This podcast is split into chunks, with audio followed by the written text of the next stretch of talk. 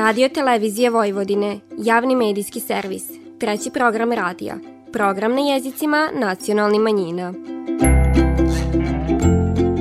Vi slušate emisiju Radio Spektar.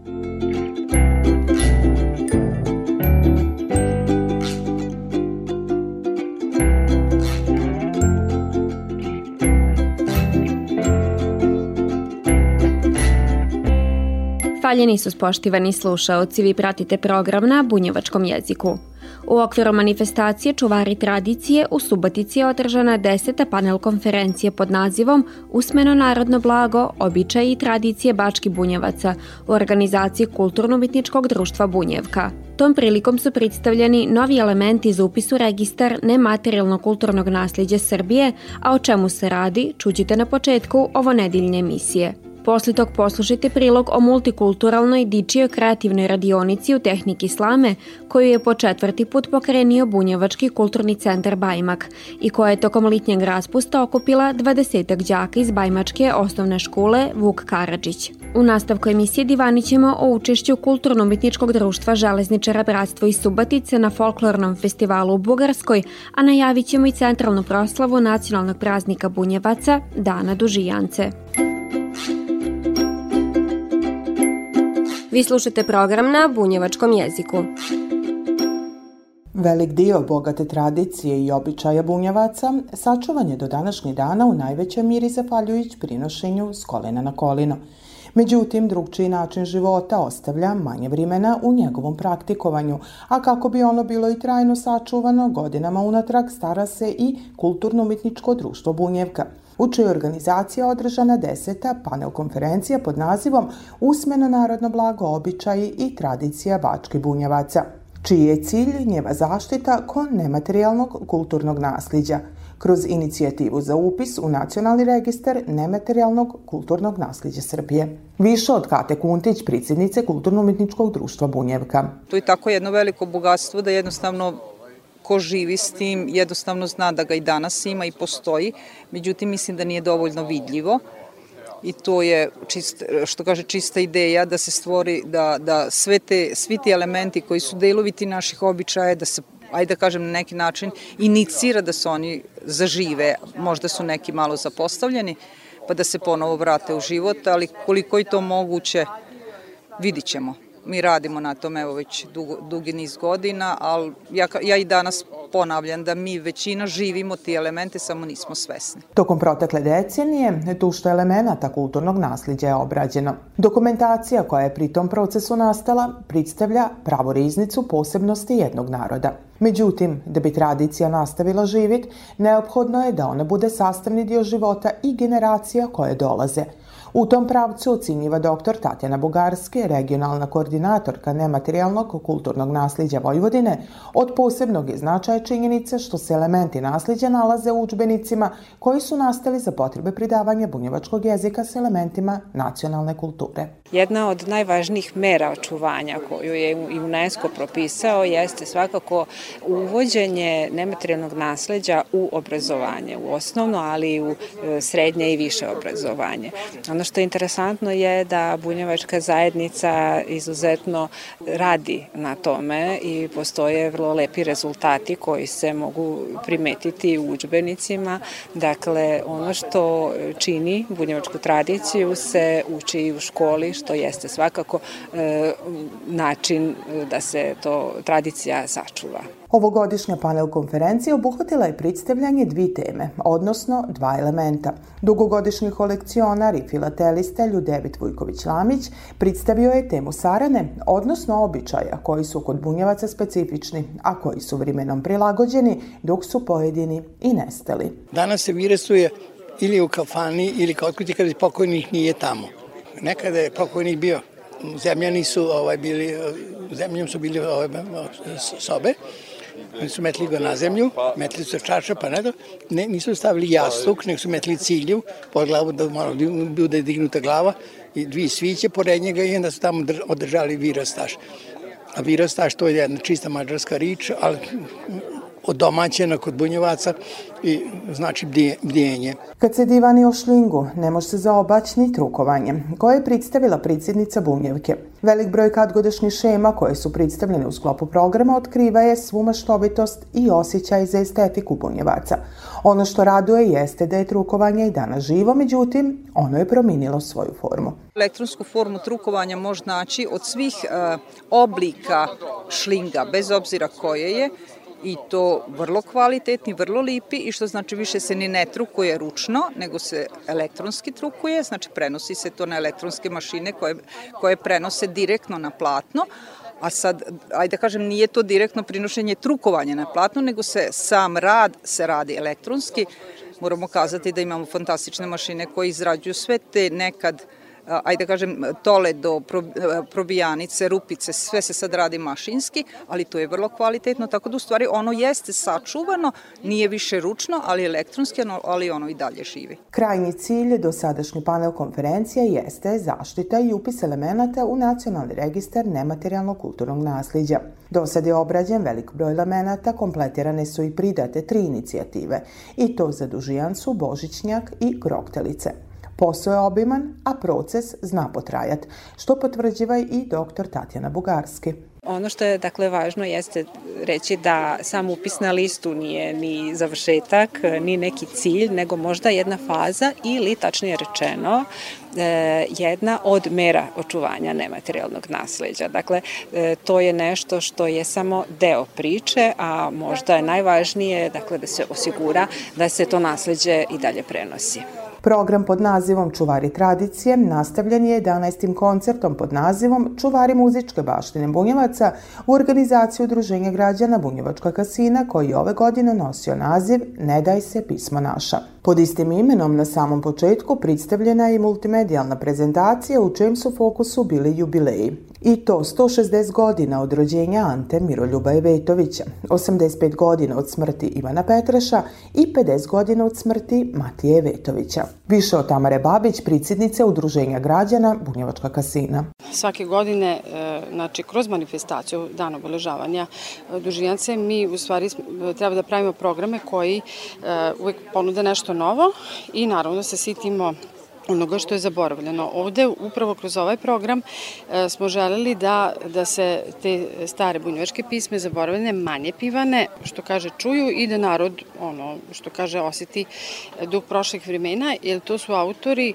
znači, koji su rodeni sa kraja 19. vika i početkom 20. i ostavili su bogatu, e, znači bogato pisničko nasledđe, a tako i, i muzičko. E, što bi izvojilo od pisama, znači to je od Ante Miroljube Vitovića, najpoznatije Jorgovane Jorgovane, e, zatim od e, Ivana Petreša, znači Pripenđara procvetala ruža, a od Mateje Vetovića Molitva Buljevaca.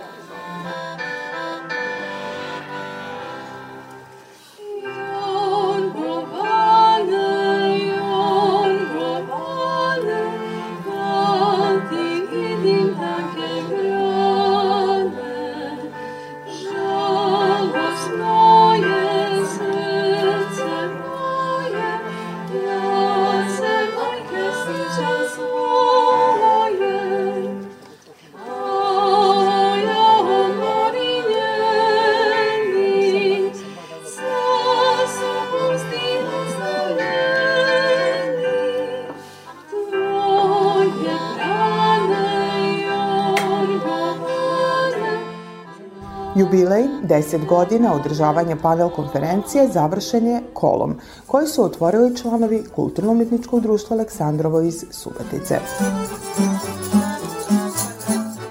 Ej, salaši na severu Bačke, u vama su pisme bunjevačke. A tambura tako lipo svira. Ko da note par slavuja bira. A tambura tako lipo svira. Ko da note par slavuja bira. Ni svatova, nigdi taki nema.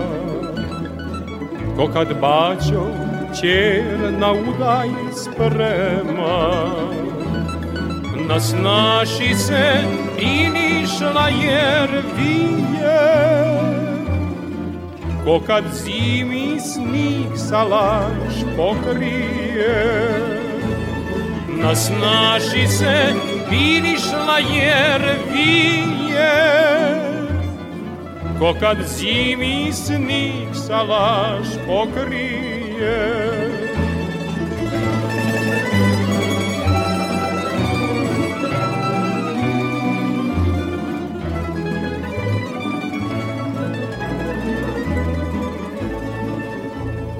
Ej, bunjevci na severu Bačke, sačuvajte pisme bunjevačke.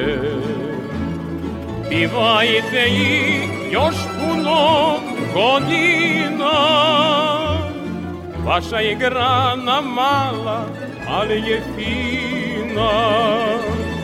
Pivajte ih još puno godina Vaša je grana mala, ali je fina. I lumpujte, ali lipo polako. Nek se divi i nek vidi svako. Pa nek vranci pokidaju štrange. Kad se krenu momci na vašange Pa nek vranci pokidaju štrange. Kad se krenu momci na vašange Rad s prirodnim materijalima, nigovanje tradicije, usvajanje novih znanja, kreativnost. Tako bi se ukratko mogao opisati projekat koji po četvrti put realizuje Munjevački kulturni centar Bajmak, a koji nosi naziv Multikulturalna, dičija, kreativna radionica u tehniki slame. Radionice koje traju tokom litnjeg raspusta okupile su ovog puta 20 dice koje se sastaju dvared nedeljno. Što potvrđiva i Branko Pokornić, predsjednik Bunjevačkog kulturnog centra Bajmak. Nego želimo da tu decu međusobno povežemo, priključimo, odnosno međusobno da, kao što vidite, rade, druže se i samim tim jedno drugom čak i e, e, pružaju pomoć u smislu realizacije onoga što su započeli. Mislim da je to velika ovaj stvar u tom smislu da, da se e, na ovaj način e, deca odvajaju od nekih drugih stvari kao što su ove pametne škatulje, jel, telefoni ili ovaj nešto drugo, nego jednostavno ovaj e, rade nešto što, od čega što je korisno jer ra, razvija i stvaralački duh i intelektualnost i, i na kraju kraju i kolegijalnost i dugarstvo i kako god hoćete sve. Koju slamu koristit, kako je pripraviti za rad i na kraju kako opraviti predmet, sliku el perlicu. Pitanja su na koje uvijek rado odgovor daje dugogodišnji slamar Stipan Budimčević iz Lemeša, koji je od početka uključen u rad sekcije u Bajmaku. Kako ističe, najviše vrimena oduzima priprema slame za rad, a kroz finalizaciju realizaciju zamišljenog otkrivaju se novi talenti. Dica koja su došla prvi put, pojedina su iskazala veoma veliko e, kreativnost i talentovanost. Oni koji su od početka, od prije, veoma lepe slike već prave. Znači, napredovali su više godina, to se može vidjeti e, sa njihovim radovima, e, to su prave slike. E, naravno, sve te slike da bi bile E, na određenom nivou, treba još puno rada, ali su, može se reći, za njihov uzrast veoma, veoma dobre. Zafaljujući radionicama od prijašnjih godina, med polaznicima ovog ciklusa, našla su se i dica koja su od ranije uključena u cio projekat. Vrime i za njih iskristalisalo je njevo opridiljenje kad je rič o onom šta u svitu slamarstva najviše vole. Meni se iskreno najviše sviđa pravljanje perlica ali oko slika najviše volim da se bavim detaljima, kao što je, na primjer, krov kuće na ovoj slici, takve stvari koje možda na prvi pogled ne upadaju baš u oči, ali to. Najviše volim e, da pravim ovako salaše O čemu ti razmišljaš da praviš taj salaš ili Pa, o mom dedi. O, njeg, o njegovom detinstvu na salašu i kako je on živeo nekada. Dva časa mi je trebalo da napravim ovaj cvet, a za ovu sliku tri časa. A baš je lepo i nije uopšte teško. Došla sam zato što me zanima e, kako se plete i ima raznih načina za to. I meni se jako svidela ova pletenica kako se plete. Može da se napravi e, svašta od pletenice i to su jako lepi radovi koji se mogu napraviti. Projektu koji između ostalog ima za cilj i pronalaženje mladi talenata u svitu slamarstva, još uvijek se mogu priključiti zainteresovana dica. A kako se radionice održavaju tokom litnjeg raspusta, to je i idealna prilika da višak slobodnog vremena provode korisno, a u društvu svojih vršnjaka. Nisam mogao da pomislim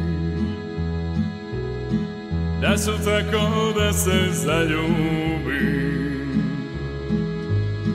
Pa sad budan snove snijem kad te nema suze lije Da te volim više ne krijem Oči tvoje kada smiju se Veće sreće nema za mene zagrliš me jako, kosu zabaciš polako, pa mi kažeš i ja volim te.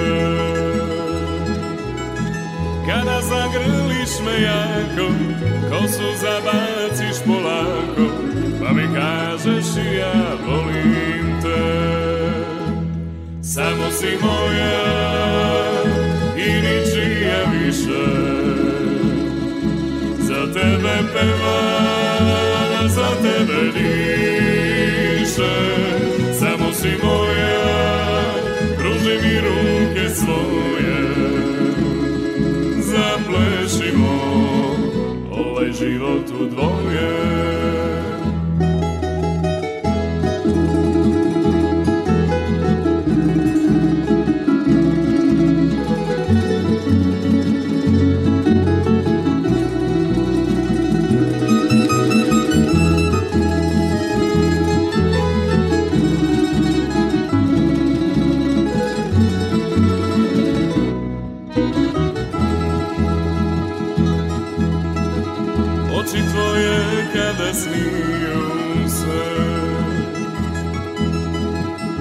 Veće sreće nema za mene Kada zagrliš me jako, kosu zabaciš polako Pa mi kažeš i ja volim te Samo si moja i ničija više Za tebe pevam, za tebe si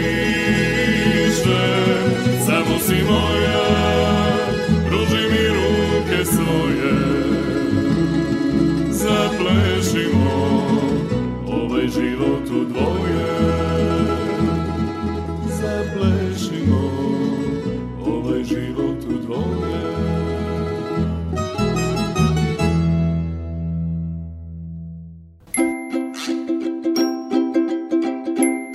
Vi slušate program na bunjevačkom jeziku. Održavanje međunarodnih festivala na obali Crnog mora u Bugarskoj ima dugu tradiciju, u kojoj svoje učešće godinama unatrag uzima i Kulturno-umetničko društvo Železničara Bratstvo, koje se krajem jula vratilo sa sedmodnevnog putovanja, koje je po ričima predsjednika društva, ali i sami članova i ovog puta bilo ispunjeno kvalitetnim sadržajom. Potvrđiva je to Antuš Romić, Tamara Kanalaš, Zvezdan Knjur i Sofija Stanković iz Bratstva. Festival u Bugarskoj Nestija Folk koji se održava u toku e, jula i augusta. Mi smo eto bili u jednoj turi, što bi se reklo. E, bilo je četiri društva iz Srbije i bili su iz Gruzije i Ukrajine, čini mi se, i naravno njihovi domaćini. Znači, u našoj grupi bilo je sedam ansambala.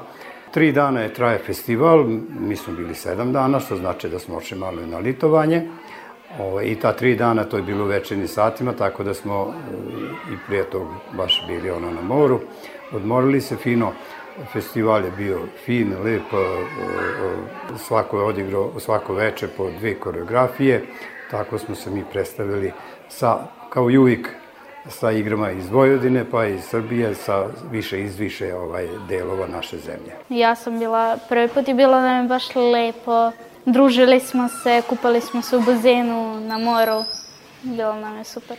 Interesantno mi je bilo kad smo nastupali i nastupali smo uh, opat supa i gružu. Meni se svidelo i nošnja, svako ko je nosio i lepo mi je bilo u Bugarskoj što smo dobili poklone trofe i diplome dve. Litnji raspust bio je pun aktivnosti za ovo subatičko društvo, koje se nastavljaje i tokom ovog meseca, a najveći dio obaveza slijedi povodom dužijance, budući da ovogodišnji bandaški par dolazi iz bratstva. Pripremamo se jer, pošto su, kažem, naši bandaši i bandašica, mi želimo da to bude stvarno na jednom najviše mogućem nivou, što mi znamo i možemo da uradimo. Puni elana posle zasluženog litovanja, svi članovi, od najmlađi do najstariji, spremno dočekivaje i obilužavanje dužijance. Ti idi slobodno, ako si rešila, nek ti je sreća na putu tom.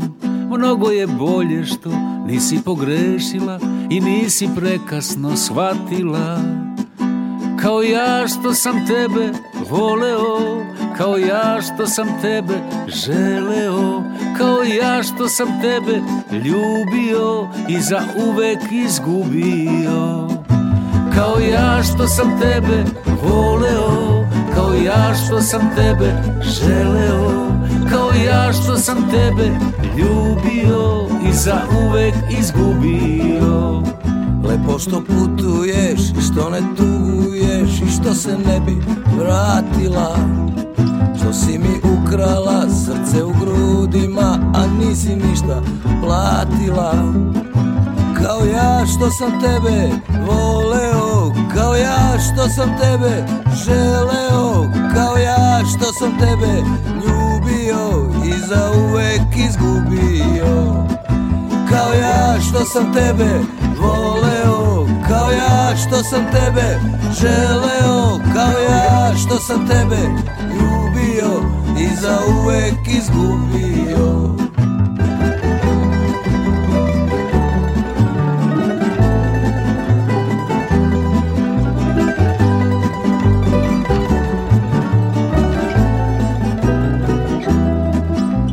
piše sve šta kome ostaje I ti ćeš jednom nekog voleti. Al jednom ljubi se i jednom gubi se To nikad nećeš preboleti. Kao ja što sam tebe voleo Kao ja što sam tebe želeo Kao ja što sam tebe ljubio I za uvek izgubio. Kao ja što sam tebe voleo Kao ja što sam tebe želeo Kao ja što sam tebe ljubio I za uvek izgubio I za uvek izgubio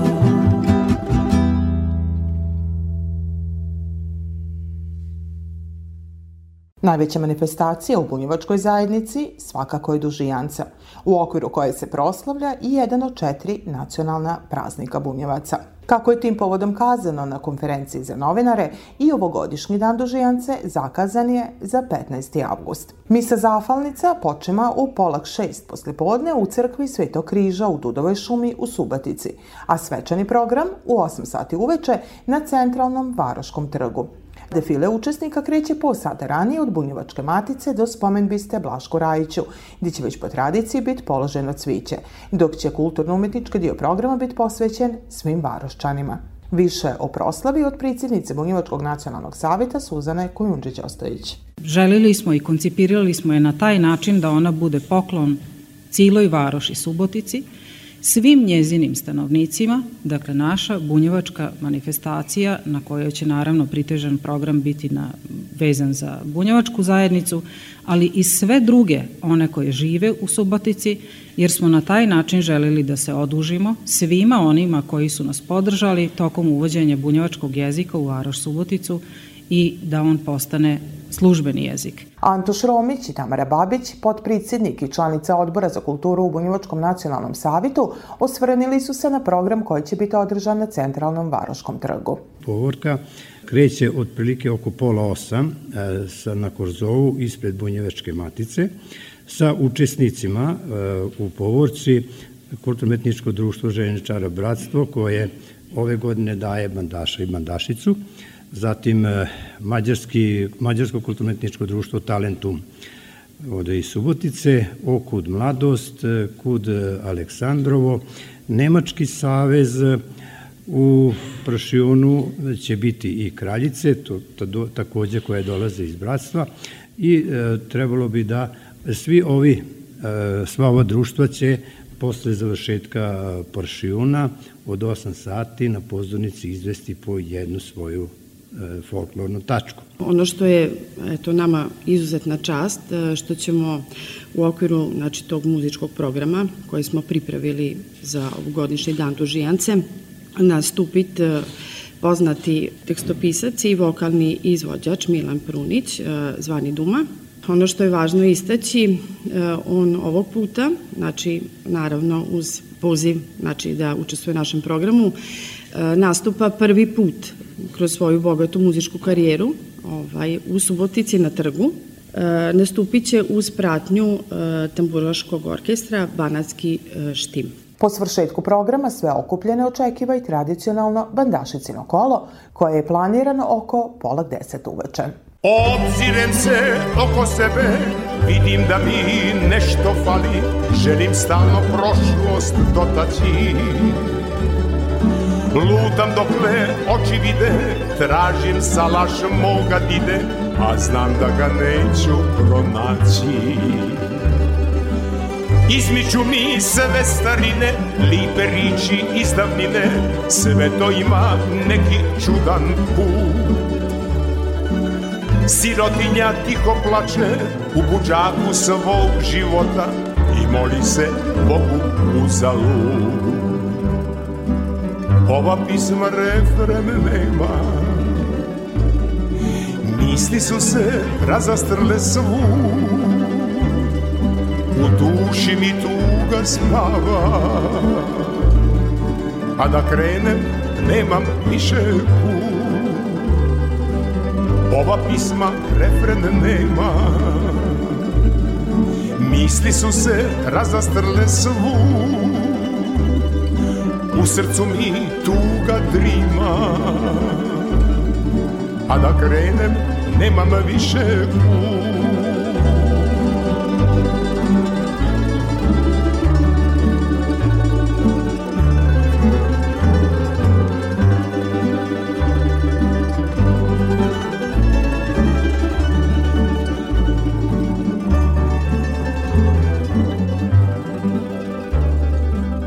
Porušiše sve salaše i dudove kraj putaše što su našu dušu imali. Prodadoše sve mijane, zatvoriše sve pircuze, nisu naši stari svraćali.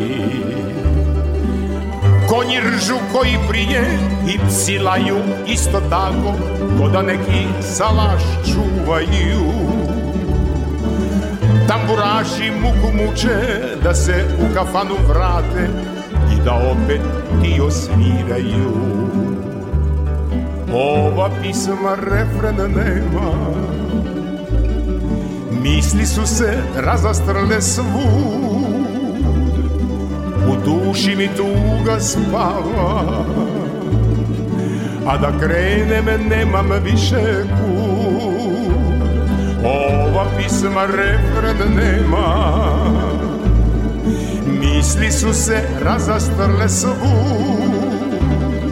Drugčije se danas živi. A da krenem Nemam više put